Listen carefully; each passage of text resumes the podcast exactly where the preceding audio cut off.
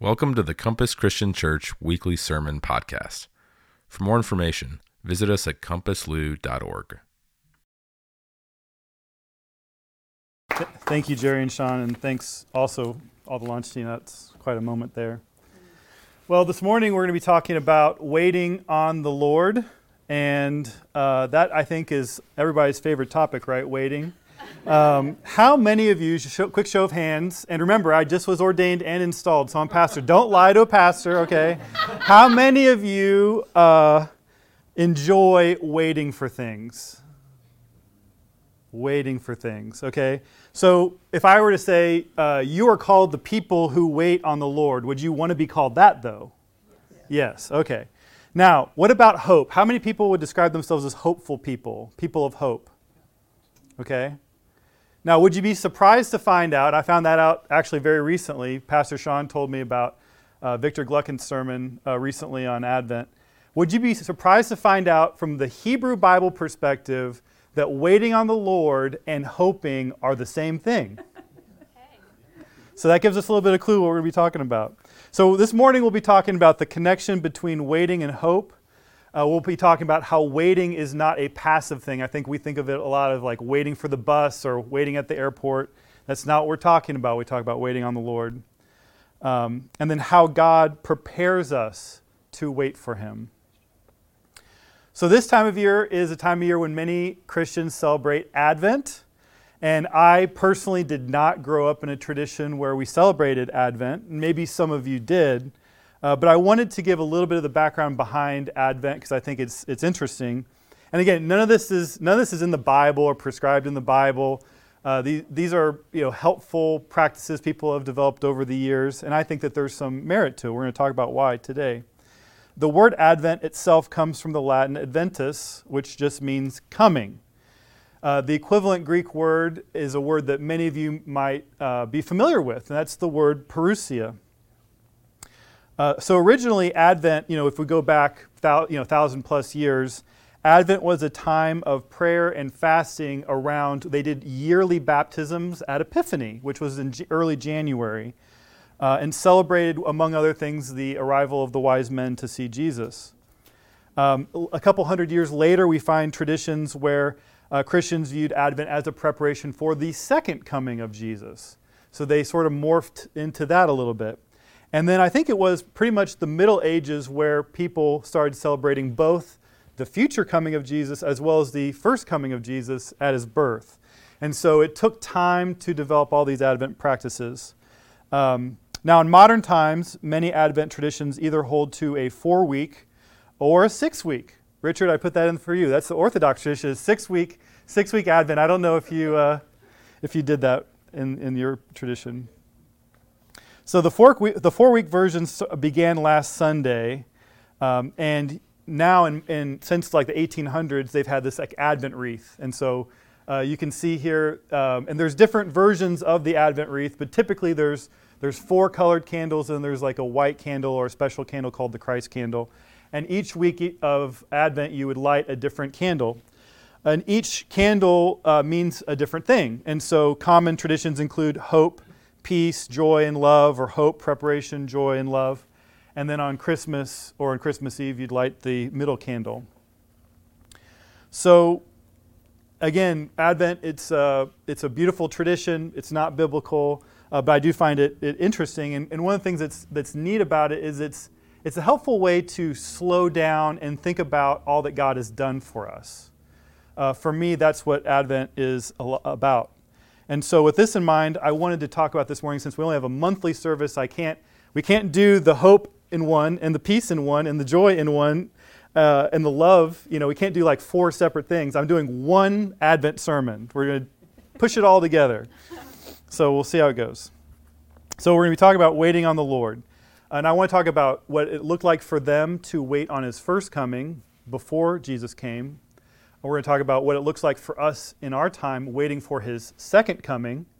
And then we're going to talk about waiting for things that aren't Jesus related because there are a lot of things in life that we have to wait on the Lord for. I think it's important for us to look at that.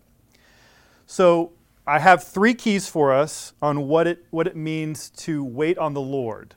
So, those three things we're going to talk about today are vision, trust, and patience. Vision, trust, and patience. I think these are three critical components of waiting on the Lord. And uh, the figure that I thought of that naturally came to mind, I'm a sports fanatic, is the figure of a person, a running back specifically, going through the offensive line uh, in a football game. So here's a picture of it. But I actually want to invite four men up. I've got the two Zachs, and I've got Sean and Jerry. If you guys would come up here real quick. The Zachs, if you would stand facing the audience right, you know, basically here and here next to each other. Jerry and Sean, if you'd go over there. So come over here, Zach. Yep, come over here, Zach. So I got the Zachs. All right, so now imagine I'm the running back. I don't have the uh, special forces guy.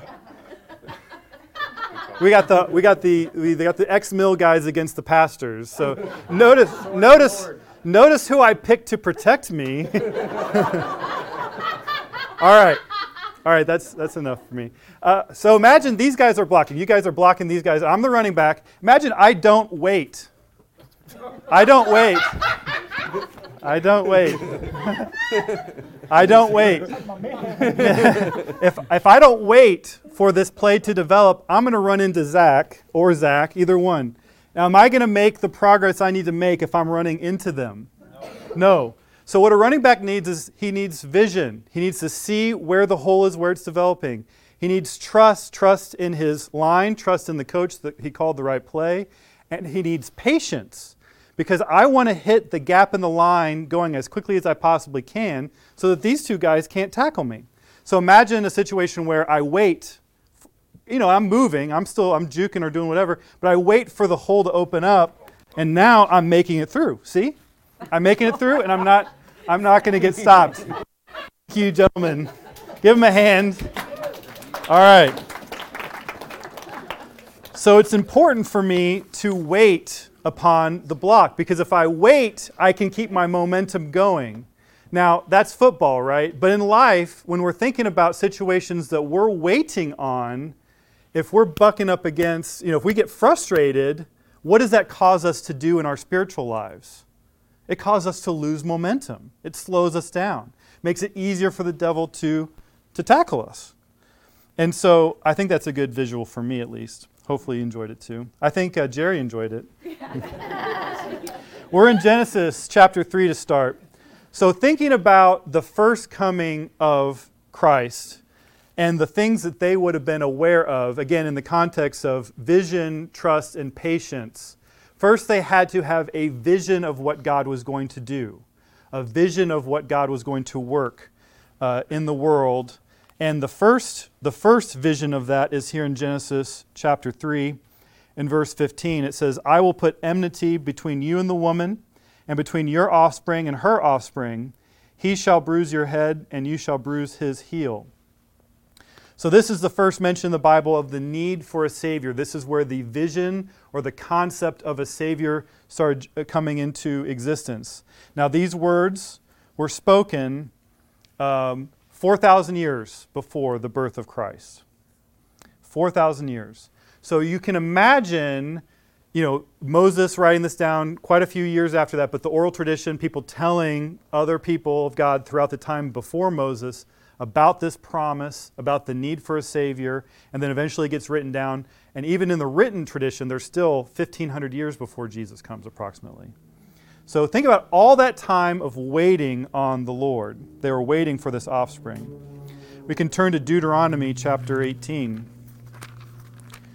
Deuteronomy. Here's another bit of information that, that they would have received about the coming, the coming Lord in Deuteronomy chapter 18. And again, this is the second generation that came out of Egypt, uh, the children of Israel. They were about to enter the promised land. And Moses said to them, verse uh, 15, the Lord or Yahweh your God will raise up for you a prophet like me, like Moses, from among you, from your brothers. It is to him you shall listen. So, an additional bit of information about this coming one was that he was going to be a prophet like Moses. And Moses, if you know much about Judaism, Moses is one of like the pillar figures of, of Judaism. I mean, he's, he's a huge, huge deal. He was the lawgiver, he gave the law. And so He's talking about a prophet that would come like him in a future time from among the, from among the brethren. And just as that second generation that came out of Egypt listened to Moses, the charge for the people of God in the future, when that, that other prophet came, would be to listen to that prophet. They were commanded to listen to that prophet. Let's turn to Psalm 16.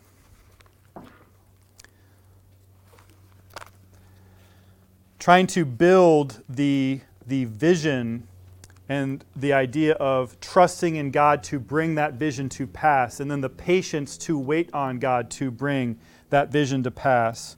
And here in Psalm 16, this is the Psalm of David.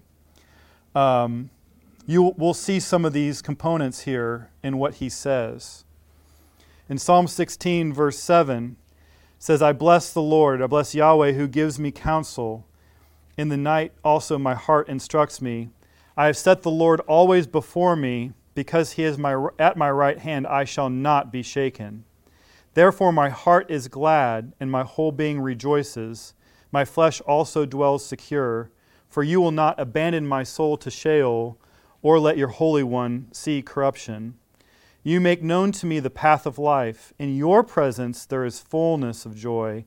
At your right hand are pleasures forevermore. Now, look at the confidence and the trust and the faith that David had in God, in Yahweh, that he saw this vision that God was going to give a Savior, and he says, I know you will not abandon my soul to the grave, to Sheol. He knew he would eventually be raised from the dead. And it says, or let your Holy One see corruption. He had the faith to see that this future person was not going to see corruption, this future prophet. And, and as we, we, some of us may know in, in Acts chapter 2, Peter quotes this on the day of Pentecost in his first sermon. And he says, he talks that this is, this is about Jesus. This is about Jesus. And Jesus did not see corruption. He was in the grave three days and three nights. So, in the period of waiting for that Messiah's first coming, for our Messiah's first coming, again, probably about 4,000 years, the faithful people of God had to hold on to these visions. And there's many of them. There's many prophecies. There's many views of what Jesus would be and what he would do. They had to hold on to that. They had to keep trusting. They had to persevere in patience. They weren't just sitting on the ground waiting for the Messiah to come, right? So, what does this look like? What is a life filled with hope, a life filled with expectation, a life of waiting on the Lord look like? It looks like doing the things that God set, sets forward for you to do. For the people in that time, it was doing the Old Testament law, it was uh, doing the practices that God had set for them. It looks like people living godly lives. That's what waiting on the Lord looks like. It's not a passive thing. It's an active thing. Waiting on the Lord, hoping in Him, takes action. So we've talked a little bit about what it looked like for his first coming. Let's talk about the second coming and what we can anticipate. If you want to turn with me to Ezekiel chapter 37. In Ezekiel, we get another prophecy. Some of these prophecies about uh, the Messiah that would come haven't been completely fulfilled yet. Some of them have been fulfilled completely, some of them have been fulfilled in part, some of them are still waiting to be fulfilled. And here in Ezekiel 37, we see a picture of a future king. That, and he, he's named David because this was going to be a Davidic king. And we know that even though the servant here is named David, he's talking about Jesus, who we call Jesus. In verse 24, it says, My servant David shall be king over them and they shall all have one shepherd. They shall walk in my rules and be careful to obey my statutes. They shall dwell in the land that I gave to my servant Jacob, where your fathers lived. They and their children and their children's children shall dwell there forever, and David, my servant, shall be their prince forever. I will make a covenant of peace with them. It shall be an everlasting covenant with them. And I will set them in their land and multiply them, and will set my sanctuary in their midst forever. My dwelling place shall be with them, and I will be their God, and they shall be my people. Then the nations will know that I am the Lord Yahweh who sanctifies Israel when my sanctuary is in their midst forevermore. the picture here is of incredible peace. This final and greatest Davidic king will rule over everyone. And there will be one perfect, harmonious society. So even though Jesus has already come, do we see this yet? No. We don't see God dwelling with his people as it talks about in the final kingdom, but we know that he will dwell with his people. This is the vision that we can hold on to, anticipating the second coming. Let's turn to Isaiah, Isaiah 25.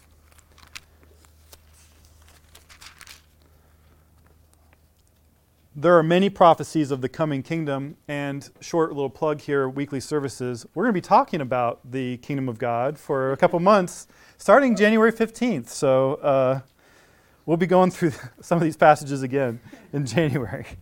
Uh, but Isaiah 25 is one of my favorites. Um, and, and I love it because uh, I love feasts, I love food. And uh, anyway, we'll just read it uh, Isaiah 25, verse 6, it says, On this mountain the Lord of hosts will make for all peoples a feast of rich food, a feast of well aged wine, of rich food full of marrow, of aged wine well refined. And he will swallow up on this mountain the covering that is cast over all peoples, the veil that is spread over all nations. Then, verse 8 He will swallow up death forever, and the Lord God will wipe away tears from all faces and the reproach of his people he will take away from all the earth, for the Lord has spoken. So think about, think about this picture that we see here. We see a picture of a beautiful feast, amazing food, amazing wine, the best thing you could imagine, all the best foods. And I wonder if this is what Jesus was thinking about when he said to his disciples, Hey, we're going to sit down at a table with Abraham and Isaac and Jacob. We're going to enjoy meals together. Um, this certainly could have been the passage he was referring to. And then look at verse 8. He will swallow up, God will swallow up death forever, and the Lord God will wipe away tears from all faces. If this is familiar to you, it's because this gets quoted in the book of Revelation talking about the end of all things when it all comes together. Now, verse 9. It will be said on that day, that future day when all this takes place, Behold, this is our God we have waited for him that he might save us. This is the Lord. We have waited for him. Let us be glad and rejoice in his salvation. So, the people of God, in that moment when we're celebrating this all together as a big family, the thing that we're going to say is, We have waited for him. And here, that word for waited is the same Hebrew word that basically undergirds every usage of the word hope in the Hebrew Bible. It's the same word. The waiting, the hoping is the same thing. This is our hope. This is our expectation. This is what we're waiting for. We're waiting for the time when God will wipe away all the tears, He'll get rid of death forever. That's what we have to look forward to. 1 Corinthians 15. 1 Corinthians 15, this is what the Apostle Paul says about the same, same stuff.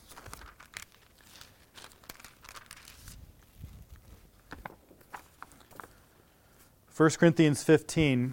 1 Corinthians 15 is a, a chapter that is all about the kingdom of God. And again, I'm not going to steal too much from January, but we're going to get to 1 Corinthians 15 again and again next month.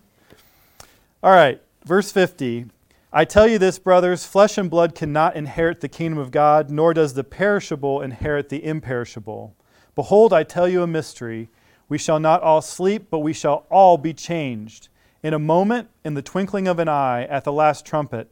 For the trumpet will sound, and the dead will be raised imperishable, and we shall be changed.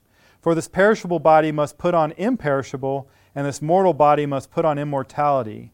When the perishable puts on the imperishable, and the mortal puts on immortality, then shall come to pass the saying that is written Death is swallowed up in victory. O death, where is your victory? O death, where is your sting? The sting of death is sin, and the power of sin is the law. But thanks be to God who gives us the victory through our Lord Jesus Christ. That's all he says, right? Yeah. No. What does hope look like practically is what we see in this last verse. Therefore, because of this hope, because of this amazing thing that's going to happen to us in the future, where our bodies are going to change, we're going to be able to experience eternal life, we're going to be able to be in the presence of God, not be vaporized, right? That's what God told Moses, right? I can't show you me because if I show you me, you're going to be gone, right? So, in that time when that happens, that's exciting stuff. But this is what we do. Therefore, my beloved brothers, be steadfast, immovable, always abounding in the work of the Lord. Being steadfast and immovable, that may be what we think about when we think about waiting. like you're not moving, you're not doing anything. But it also says always abounding in the work of the Lord. That word work is like labor. Knowing that you're in the Lord, your labor is not in vain. So, work and labor, these are the things that God sets before us. This is what hoping and waiting and expectation looks like. So, this is how we wait on God. We wait on God by being true people of hope, true people of expectation. And people that hope for something and people that expect something, they are doing things, they are being active. We're not bus stop Christians. we know that in the Lord, our labor, our hard work is not in vain. So, just like the Old Testament people of faith, they waited for his first coming. Many of them who believed and had faith to see Jesus come did not see that. They passed away. We'll see them in the resurrection. Just like us, it says in 1 Corinthians 15 some of us will, will be passed away, some of us will still be alive. But no matter what, we'll be reunited with our Lord. But while we're alive on this earth, while we're drawing breath, while God gives us grace to live, we can hold on to the vision that we've been given. We've been given this vision of what it will look like when God sets everything right in the end. We can trust that God will perform what He's promised. And we can do so especially because we've already seen that He did the first one, right? I mean, think about the think about the first group of people of God. They just saw, I mean, they saw some amazing things in the wilderness, and look, I'm not trying to diminish that, but they're hoping for this Messiah to come, and then it's thousands of years. At some point, you might get discouraged. But they didn't. There was always a remnant that believed, that always held on, that held, held secure to that. And just in our day, the same thing is true, but we have the chance of looking back to the life of Jesus and seeing what God did in Jesus then and what He's doing through Jesus now. So that's a little bit about waiting on the Lord in the first and second comings of Christ. I want to think about our lives too. How can we wait on the Lord in our lives when it's the smaller things of life, maybe? And, and our lives are all big to us, right? So I'm not saying smaller, I'm saying smaller than Jesus coming. Okay? all right. So, how do we wait on the Lord in our lives? I think about, um, there's a lot of great examples I could give from the Bible. There's David, uh, Ruth, Esther. I mean, there's all sorts of people that waited on the Lord, had to wait to see a result take place. Uh, but I want to talk about Joseph this morning. And I want to give just a brief synopsis about his life. Joseph was one of the 12 literal children of Israel. He was one of 12 sons uh, to the man named Israel. Um, he was the favorite son. And his brothers, because he was a favorite son, they were jealous of him. And so uh, he, got a, he had a dream, and he told his brothers about that dream, and that led them to hate him even more. And eventually, uh, several of them wanted to kill him. And one of them said, No, let's not kill him. Uh, look, these people are passing by, let's just sell him into slavery. So he goes from being the uh, heir of a wealthy landowner to being a slave. And so he's a slave for a period of time. And during that period of time, and again, I would go back and read this in Genesis, check my work on this, but he is faithful to do the right thing. And it's actually a pretty stark contrast when you're reading through Genesis because there's a whole chapter dedicated to Judah, and Judah does some like awful things, especially like sexual immorality in that chapter. And then in the very next chapter, Joseph as a slave has the opportunity to do something where it was bad. It was not a good thing for him to do. And, and I think the Bible's trying to show us like, don't do Judah, do the Joseph thing, right? it's like next to each other for a reason. Um, and so Joseph doesn't you know, the master's wife wants him to sleep with her, and he says, No, I can't do that. My God wouldn't, wouldn't abide it. My master, you know, Potiphar wouldn't abide that.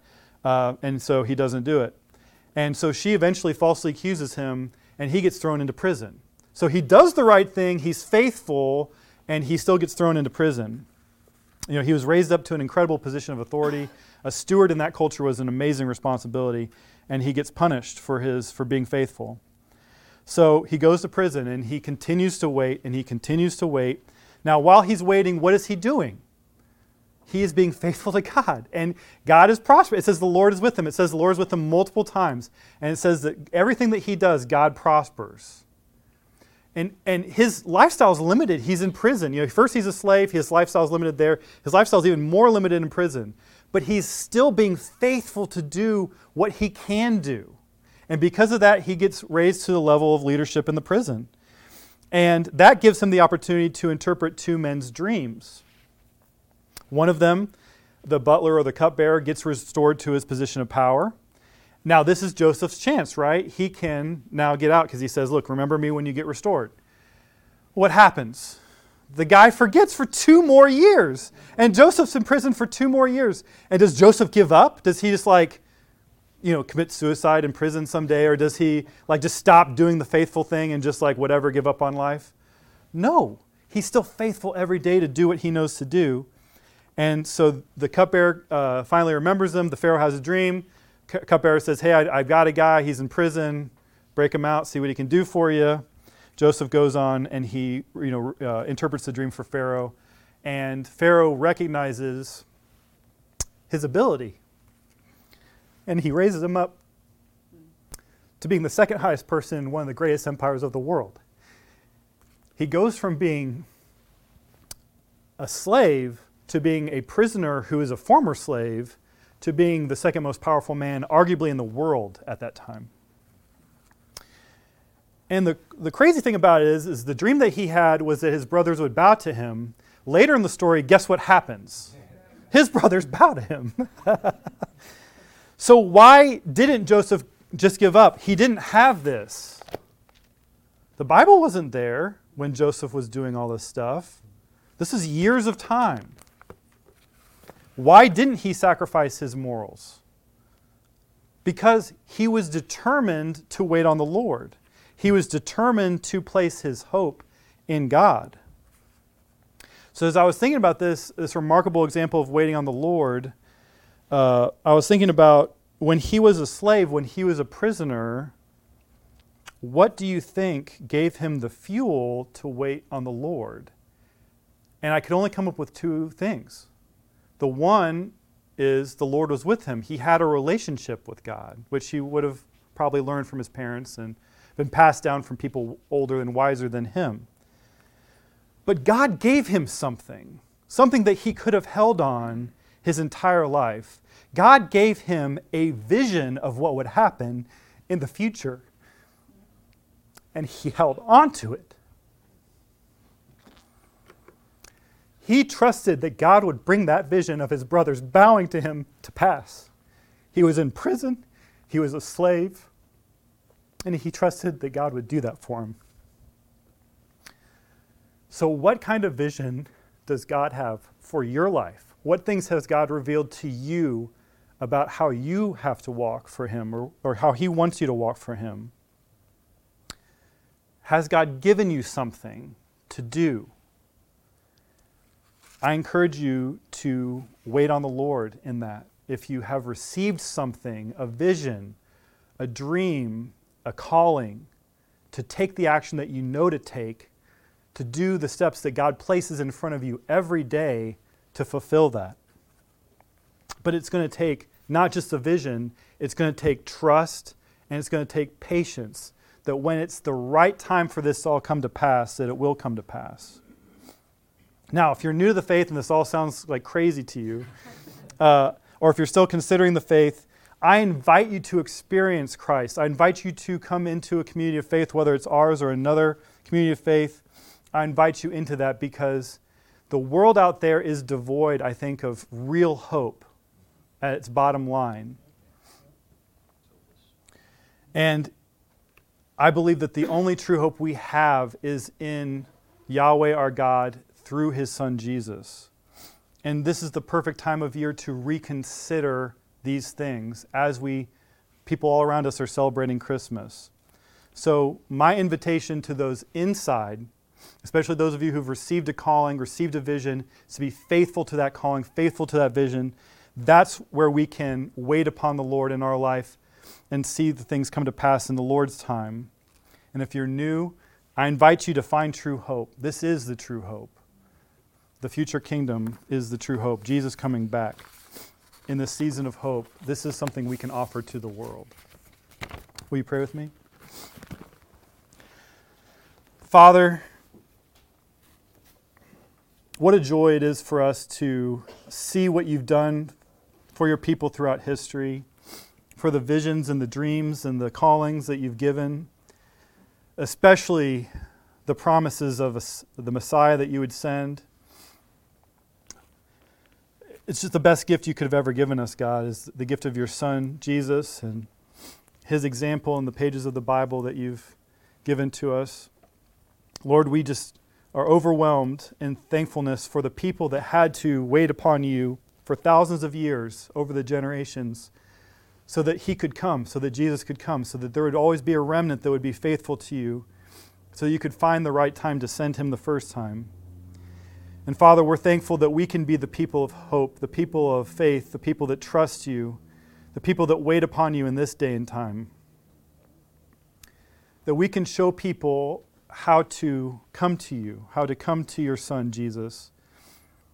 That we can be um, people of hope, people that bring hope, people that can give others hope. That we can teach others to wait upon you and on your timing when you send your Son back the second time. And Father, we just thank you for the individual callings and giftings and uh, dreams and visions that you've given various people in this room, that you would encourage and strengthen them in that, that you would help them to trust you that you would help them to find the patience that they need to fulfill that in their lives, whatever that looks like on your timing, when the time is right. And Father, we, we do live in hope that this church is an example of that in all of our lives. God, I thank you for just how amazing it is that we can hope and trust in you, that we have something that we can hope in. We lift all this to you in the name of our brother and Lord and your Son, Jesus. Amen. Thanks for listening to the Compass Christian Church weekly sermon podcast.